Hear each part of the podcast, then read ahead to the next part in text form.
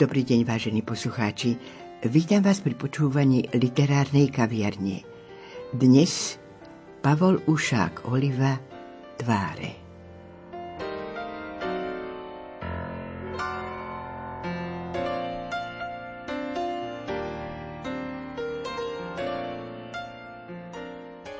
Pavol Ušák Oliva vždy pozeral ľuďom do tváre, do očú, lebo tam videl ich duše ako v zrkadle. A tak vyčítal každému z očú, čo potrebuje a o čom mu má rozprávať. Písal kňazsky, hlboko a písal básnicky, krásne a písal lipertovsky smelo.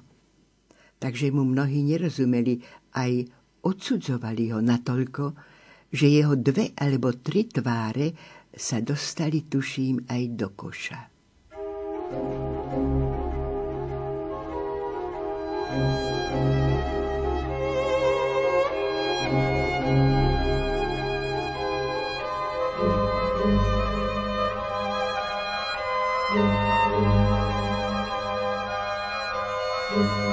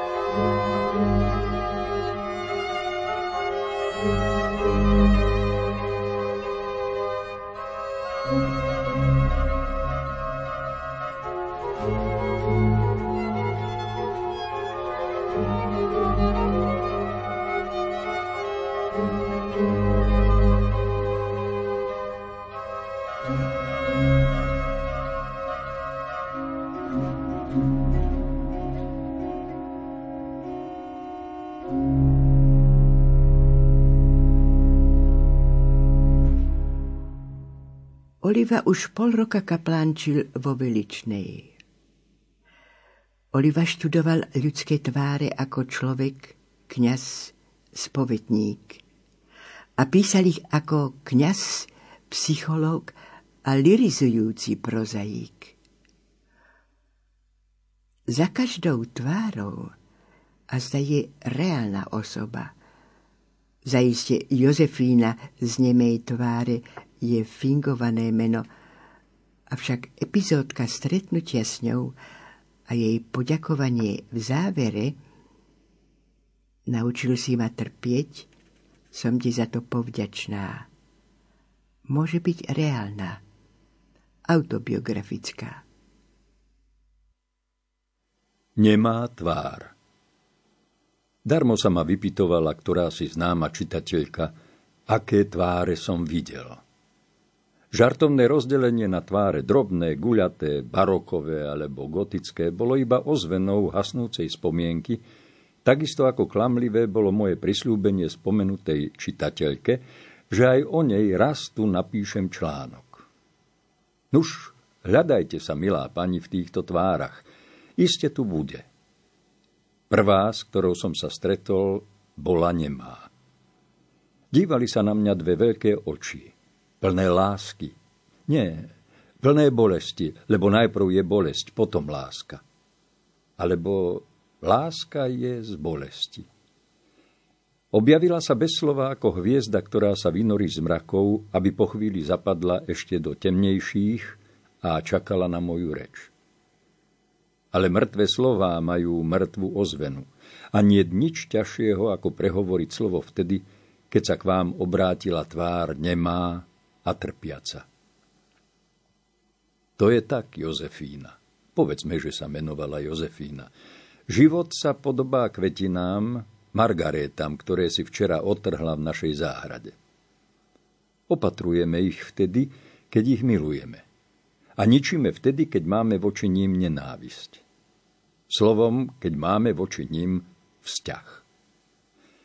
Kde nie to vzťahu, tam je ľahostajnosť, mŕtvý priestor. Preto ma bolelo, keď som videl u teba túto ľahostajnosť ku kvetinám, ktoré som včera podvečer videl v tvojom náručí. Dnes ráno som ich videl vednúť pod tvojim oknom a umieranie kvetín býva bez slz a preto veľmi bolestné. Jej tvár sa začala meniť. V očiach sa zjavovali nové otázky, nemé a na ústach sa zvlnil umierajúci úsmev. Odraz slz, spodných vln, ktoré človek pochováva vo vlastnom srdci. Náš vzťah životu to je potrebné, Jozefína. Kde nie to vzťahu, tam Margaréty zomierajú pod oknom. A preto na čím milovať ich, alebo nenávidieť, aby nezomierali. Pri týchto slovách jej pery sa pohli a ako by sa celá tá nemá tvár ozvala, počul som slova milovať alebo nenávidieť. Áno, milovať alebo nenávidieť, pokračoval som pokojne. A nečuduj sa, že kladiem k sebe tieto dve slová na pohľad tak vzájomne si ďaleké. Diaľka je len klamom vonkajšieho zdania. V hĺbšom videní nenávisť a láska sú pri sebe. Takisto ako utrpenie a radosť. Takisto ako slzy a úsmev, alebo život a smrť. Čo iné je láska ako oheň a čo iné je nenávisť ako chlad? Pod nimi uprostred je ľahostajnosť alebo vlažnosť. Jej tvár sa začala životne rozjasňovať. A rozpomen sa teraz na slová v písme. V knihe Zjavenia hovorí ten, ktorý je k apoštolovi Miláčikovi. A anielovi cirkvi Laodicejskej píš. Poznám tvoje skutky, že nie si ani studený, ani vrelý. Bár by si bol studený alebo vrelý ale že si vlažný a nie si ani studený, ani vrelý, začínam ťa vypľúvať zo svojich úst. Len uváž, Jozefína, aké úžasné odsúdenie vlažnosti, alebo povedzme ľahostajnosti. Studenosť, nenávisť je znesiteľnejšia pred Bohom ako vlažnosť. Lebo kde je nenávisť, tam je vzťah, tam je život. Hoci život chorí, a tam je neprestajne nádej na obrad nádej na nápravu skrze milosť a prelásku človeka k pravde. Teda život musí byť založený na láske alebo na nenávisti. Nemá tvár. Vždy som hlásal túto dvojpólovosť života i preto, aby bolo možno vytrhať ľudí z cesty prekliatia a vyvádzať ich na cestu posvetenia, lebo nie iného cieľa ako muky alebo raj. A keď dva ciele, teda aj dve cesty. Tu sa jej tvár rozjasnila, doslova rozjasnila, v očiach sa zjavil život a na ústach otázka. Povedal si mi, nemá tvár. Prečo si mi povedal, nemá tvár? Preto, lebo tvár tvoja nevedela dosiaľ hovoriť o vzťahu. Hovorila iba o ľahostajnosti. O mesiac poslala mi odkaz z mestečka pod Tatrami. Naučil si ma trpieť som ti za to povďačná. Aké asi ťahy kreslil aniel utrpenia do jej tváre. Thank you.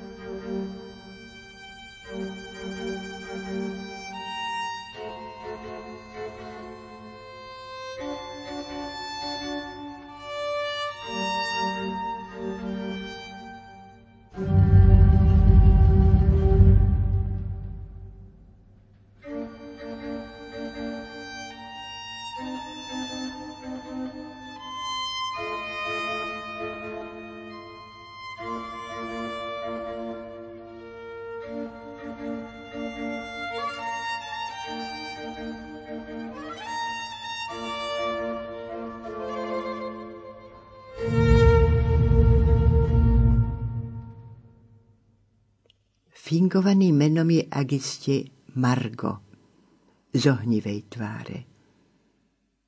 No mohli ju reálne poznať členovia pirátskeho prekliatia, čiže členovia krúžku pirátov krásy zo spišsko-kapitulského seminára. On sám a zda aj ako spovedník, ktorému sa vyznala som nešťastná, alebo správnejšie, nie som šťastná. Včera som zhrešila. V kniazskom rozhovore vravel Lipertovský smelo. Hriech je tam, kde človek chce hrešiť. Hovoril som potom jej údivu. A láska má právo na všetko, aj na to, aby ľutovala za hriechy, aby slzy ronila na nohy Kristovej a na vlastné viny. Rozumej teraz ty mne. Nehovorím, že láska má právo na hriech. Ale opravdivá láska hrešiť nedovolí. thank you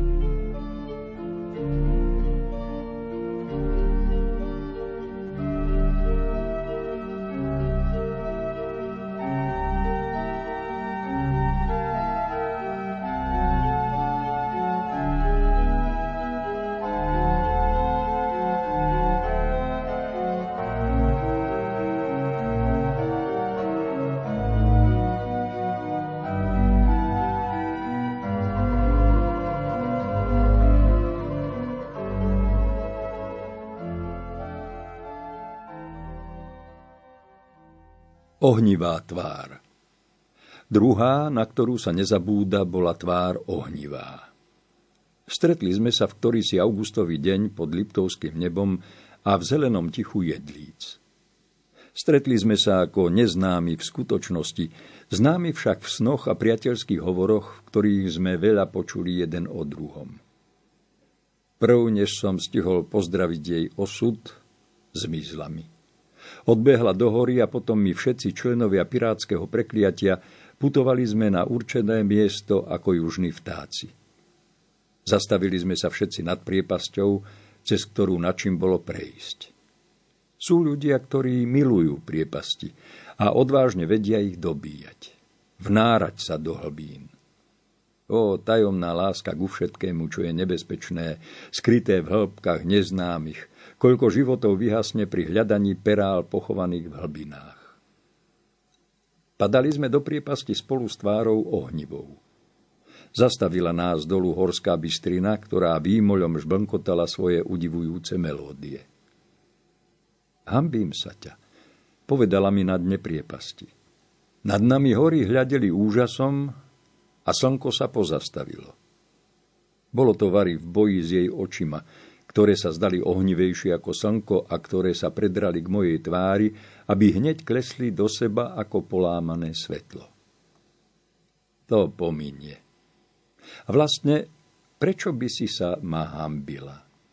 Musíme život ľudí a vecí prijímať tak, ako nám to všetko podávajú nebesia a neľakať sa nejakej skutočnosti a veriť skutočnosti viac ako svojim predstavám, približovať však skutočnosť k týmto predstavám všetkými silami.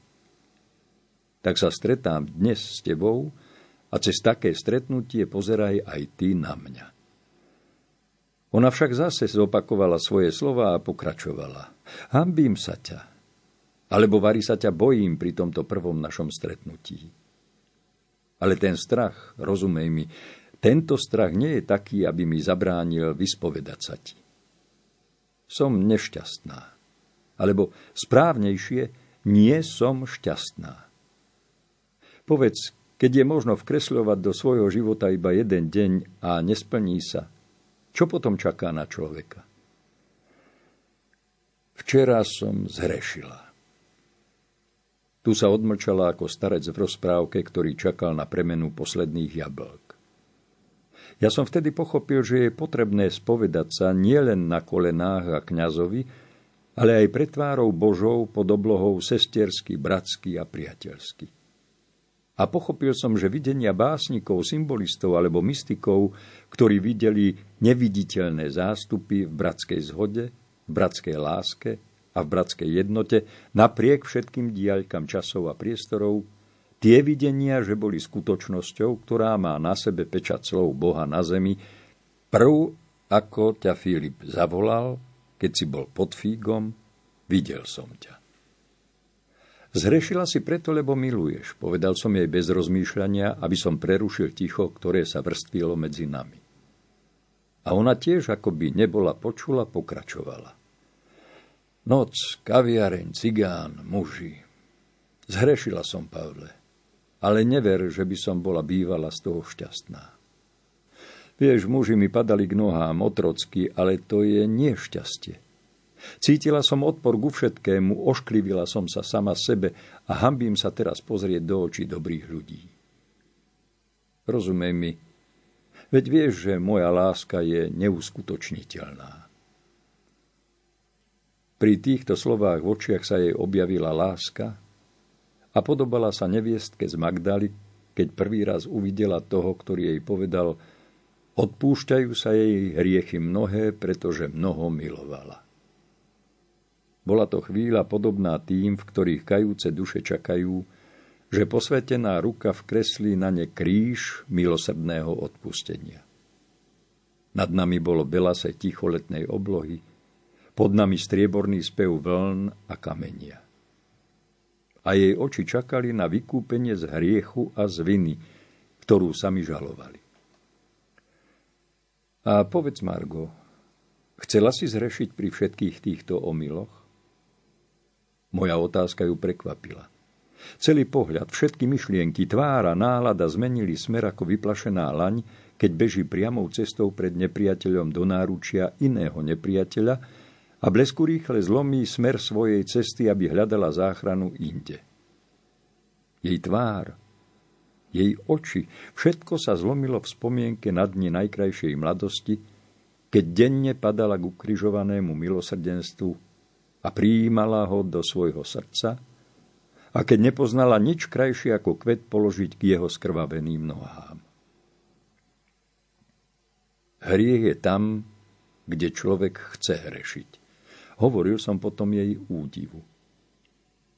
A láska má právo na všetko. Aj na to, aby ľutovala za hriechy, aby slzy ronila na nohy Kristove a na vlastné viny. Rozumej teraz tým mne. Nehovorím, že láska má právo na hriech, lebo opravdivá láska hrešiť nedovolí. Ostávajú však pravdivými slová Pátra de la Palis. Ak je neschopný človek veľkých zločinov, je neschopný svetosti a to mne znamená, že musí prísť vždy na pomoc láska tomu, kto upadol, aby ho povzniesla k svetosti. Zo zúfania ľudia hrešia a z lásky činia pokánie a preto láska ťa zachráni povždy, keď si nad priepasťou zúfania. Tá noc sa podobala pokušeniu svätej Kataríny a darmo ťa strhajú všetky ďasy pekelné, keď veríš a miluješ v bielej hostii božskú tvár. Každá opravdivá láska dotýka sa Boha.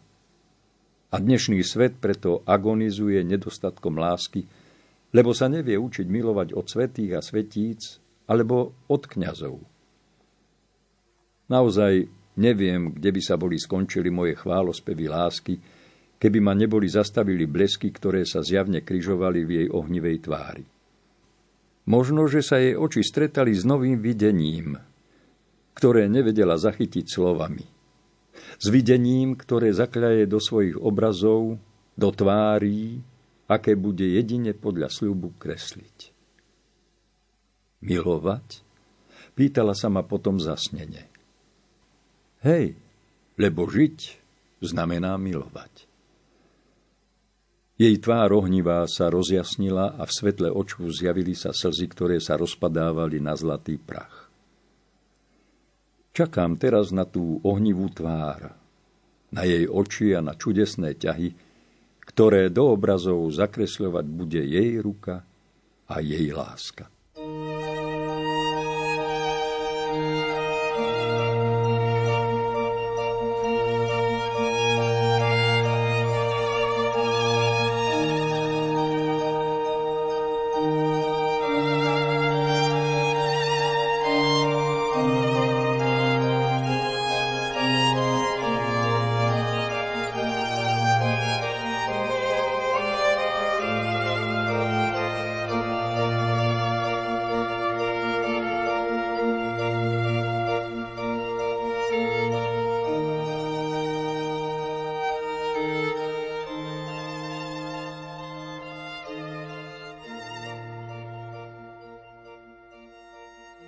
Gotická tvár sa odhalí len tomu, kto pozná život i dielo českého básnika a prozaika Jakuba Demla, obdivovaného Silanom Šprincom Olivom. Spomína sa tu len nepriamo ako autor púpavy. Deml ju vydal práve v roku 1939, keď Oliva písal portrétový cyklus žien. Za to žene, ktorú tu portrétuje, najprv povie len žiješ pre autora púpavy. Až neskôr ju dva razy menuje Mária Rosa, plným menom sa volala Márie Rosa Junová, 1917, bola priateľkou, múzou, vydavateľkou Demlovou. Možno mala gotickú tvár, rozhodnenie dušu. Podľa Schellinga pre Olivu smerodajné boli oči. Gotická tvár Hľadieť na teba ako na skutočnosť, hľadieť na teba ako na obrázok, hľadieť na teba v predstavách a v snoch, vždy je to isté, lebo rovnako sa strácaš v každom pohľade.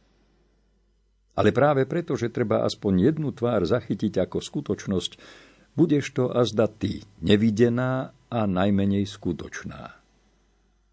Oči, v ktorých by básnik hľadal nežnosť, milenec lásku, samotár teplo, žobrák súcit, oči, v ktorých kňaz vidí nevinnosť a hriešnik nepriateľstvo, oči, ktoré sa nepodobajú slnečnici, lebo uvedne, oči, ktoré sa nezmenia ani po ťarchou mŕtvych myhalníc.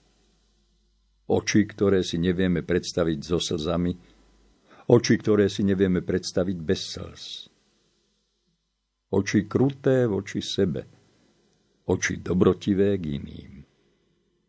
Oči, ktoré majú k hviezdam iba ten vzťah, že ho nemajú, lebo hviezdy nevedia milovať nepochopiteľné oči bez tajomstva, oči kvapky rosy, ktorá mení na dúhu slnečný lúč, aby sama zomrela jeho ohňom, oči, ktoré nezomierajú s rosou, tvoje oči, tvár prekrásna, ktoré básnik pomenoval oči odovzdané. Je to vždy našim šťastím, keď nám klesnú do dlaní vlny vlasov a keď sa nám bohate prelievajú cez prsty ako hrozná. A potrebné je, aby sa ľudia naučili prijať do svojich dlaní kvetinu a hľadieť na ňu pohľadom lásky. Ty rozumieš tým slovám, lebo žiješ pre autora Púpavy a pamätáš sa na jeho slová Púpava, milujem ťa. Koľko ráz roznesie ju vietor s bolesťou alebo bez bolesti, do neznáma, aby sa stretla v diaľke s pohľadom, ktorý sa nevyhýba jej životu. A zdá, rozprávkové princezné mali vlasy podobné tvojim. Rozprávkové preto, že na tomto svete je veľa vecí, ktoré sa nepodobajú nejakej skutočnosti. Sú také jedinečné, že by to znamenalo ich smrť, keby pán Boh stvoril čo len jednu vec podobnú im. Preto ani nemožno hovoriť o nich opisne, ako o tvojich vlasoch.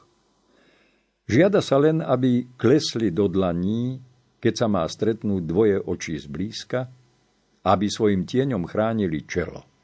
Vysoké čelo, ktoré má len jednu vlastnosť, že vystupuje, aby prijalo nadýchnutý bosk. Oči, vlasy, ústa. To je tvár.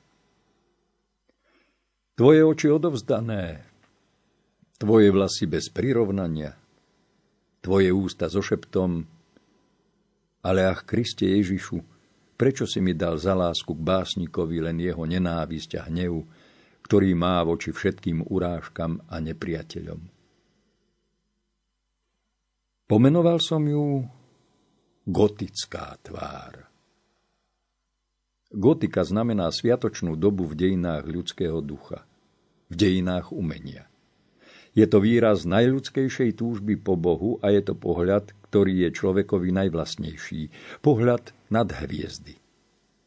Gotika prelamuje múry mohutnou sústavou pilierov, fasádu ozdobuje a ženie stavbu do výšky.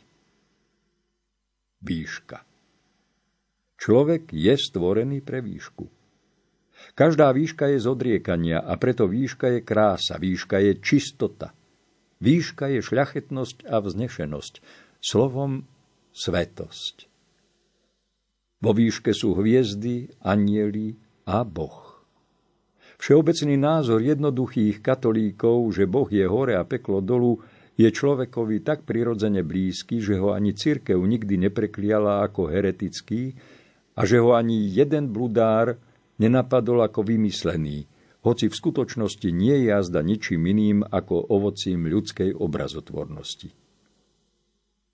A z tohto prirodzeného založenia ľudského ducha rastie umenie gotické, keď ženie stavbu do výšky – kde je Boh a predsa plní svoje nebotičné katedrály šerom, ktoré je ozvenou hĺbky. Hore kvitnú zlaté listy viniča, hrozno, víno, krv. Dolu cez šero prediera sa tisíce zopetých rúk prosebníkov a čaká tisíce duší, aby ich tá krv očistila od škvrn. Alebo Vysoko na oltári gotická Madonna, ktorá pohľadom Matky Božej božským pohľadom hľadí na nás, aby zvestovala naše biedy svojmu synovi. Tak sa potom zdá, že tam je opravdivé miesto človeka. V šere gotiky alebo pred oltárom gotickej Madony. To tvoja tvár, Maria Rosa, priviedla ma k týmto myšlienkam. Lebo ako je isté, že umelci gotiky inšpirovali sa aj skutočnosťou, tak verím, že aj dnes jestvujú podoby s líniami gotiky a tie treba dnes objavovať. Keď si sa zriekla svojho šťastia, svojej mladosti a krásy, keď si sa zriekla svojho života, povedz, vedela si vtedy, že tvoje odriekanie je rosou na rany tvojho básnika? Hovorím o ranách a ty už vieš, čo to znamená. V ranách je bolesť a z bolesti je krása. Preto rád si spomínam na vetu Shakespeareovu Všetko krásne a veľké je dieťaťom bolesti. A preto tvár tvoja pripomína mi dobu gotiky, keď ľudia vedeli trpieť a teda vedeli žiť a tvoriť. A pripomína mi aj to, že v každej tvári ženy sú dva obrazy. Obraz pramatky našej Evy a obraz Madony. A ľudia svoj vzťah k ním utvárajú podľa toho, na ktorý obraz hľadia. Tak všetci tí, čo vidia v žene iba Evu padnutú, budujú i najmenší svoj vzťah k nej na základe hriechu. A všetci tí, čo stretajú sa s ňou nevinne, pamätajú na tvár Madony. A predsa Vary nikdy dosiaľ nebolo také potrebné pripomínať si a myslieť na tvár Madony ako teraz. Aby naše panny boli sveté, aby naše matky boli čisté, aby jej aureola a jej božský pohľad kráľoval v našich srdciach. Aby sme vedeli padnúť pred ňou na kolená a dívať sa na ňu dlho, mlčanlivo dovtedy, a že jej pohľad prenikne nás úplne a jej tvár sa vrisuje do našej tváre. Aby sme ju milovali a nosili v očiach tú, ktorú milujeme. A preto modlievam sa k veľkým tvojim očiam, gotická Madonna, aby si dnes ľudstvu seba darovala a svoju tvár. Všetkým. Nielen tým, čo ťa ešte ctia, ale aj tým, čo ťa bludom zavrhli, keď aj v tvojej tvári chceli vidieť tvár Evy padnutej.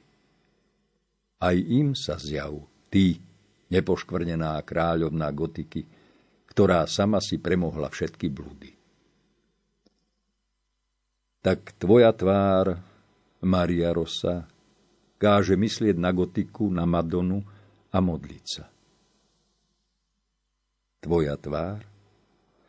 Nie, tvoj osud – a osud všetkých tebe podobných. Môžete ho žiť a tvoriť len vtedy, keď milujete ju, ženu osudu Božieho, ktorá ostala sama preto, aby sa stala nevestou Ducha Svetého. Komu možno pripodobniť váš osud? A zda by ani nebolo rúhavé hovoriť o vás a o Madone, lebo aj jej syn kázal nám. Buďte dokonalí, ako aj váš Otec nebeský dokonalý je. Predsa však v znamení pokory ostáva vám len úsilie nezjavovať sa nikdy s tvárou hriešnej pramatky, ale pamätať neprestajne na obraz Madony a nosiť ho v srdci a v očiach. A ty, tvár gotická, nes svoj kríž až na prach väčnosti. I keď ťa ľudia nemilujú, i keď ti ľudia kriúdia, i keď každý deň padneš pod ním tri razy. Každé utrpenie zanechá stopu v tvojej tvári, ale z tvojich slz rastú kvetiny na úzkej ceste. A úzka cesta býva strmá, lebo vedie nahor, ako gotika, ako obraz Madony v gotickej tvári. Teba pozdravujem v mene všetkých, s ktorými sme ťa spomínali, a myslím na teba. Gotická tvár.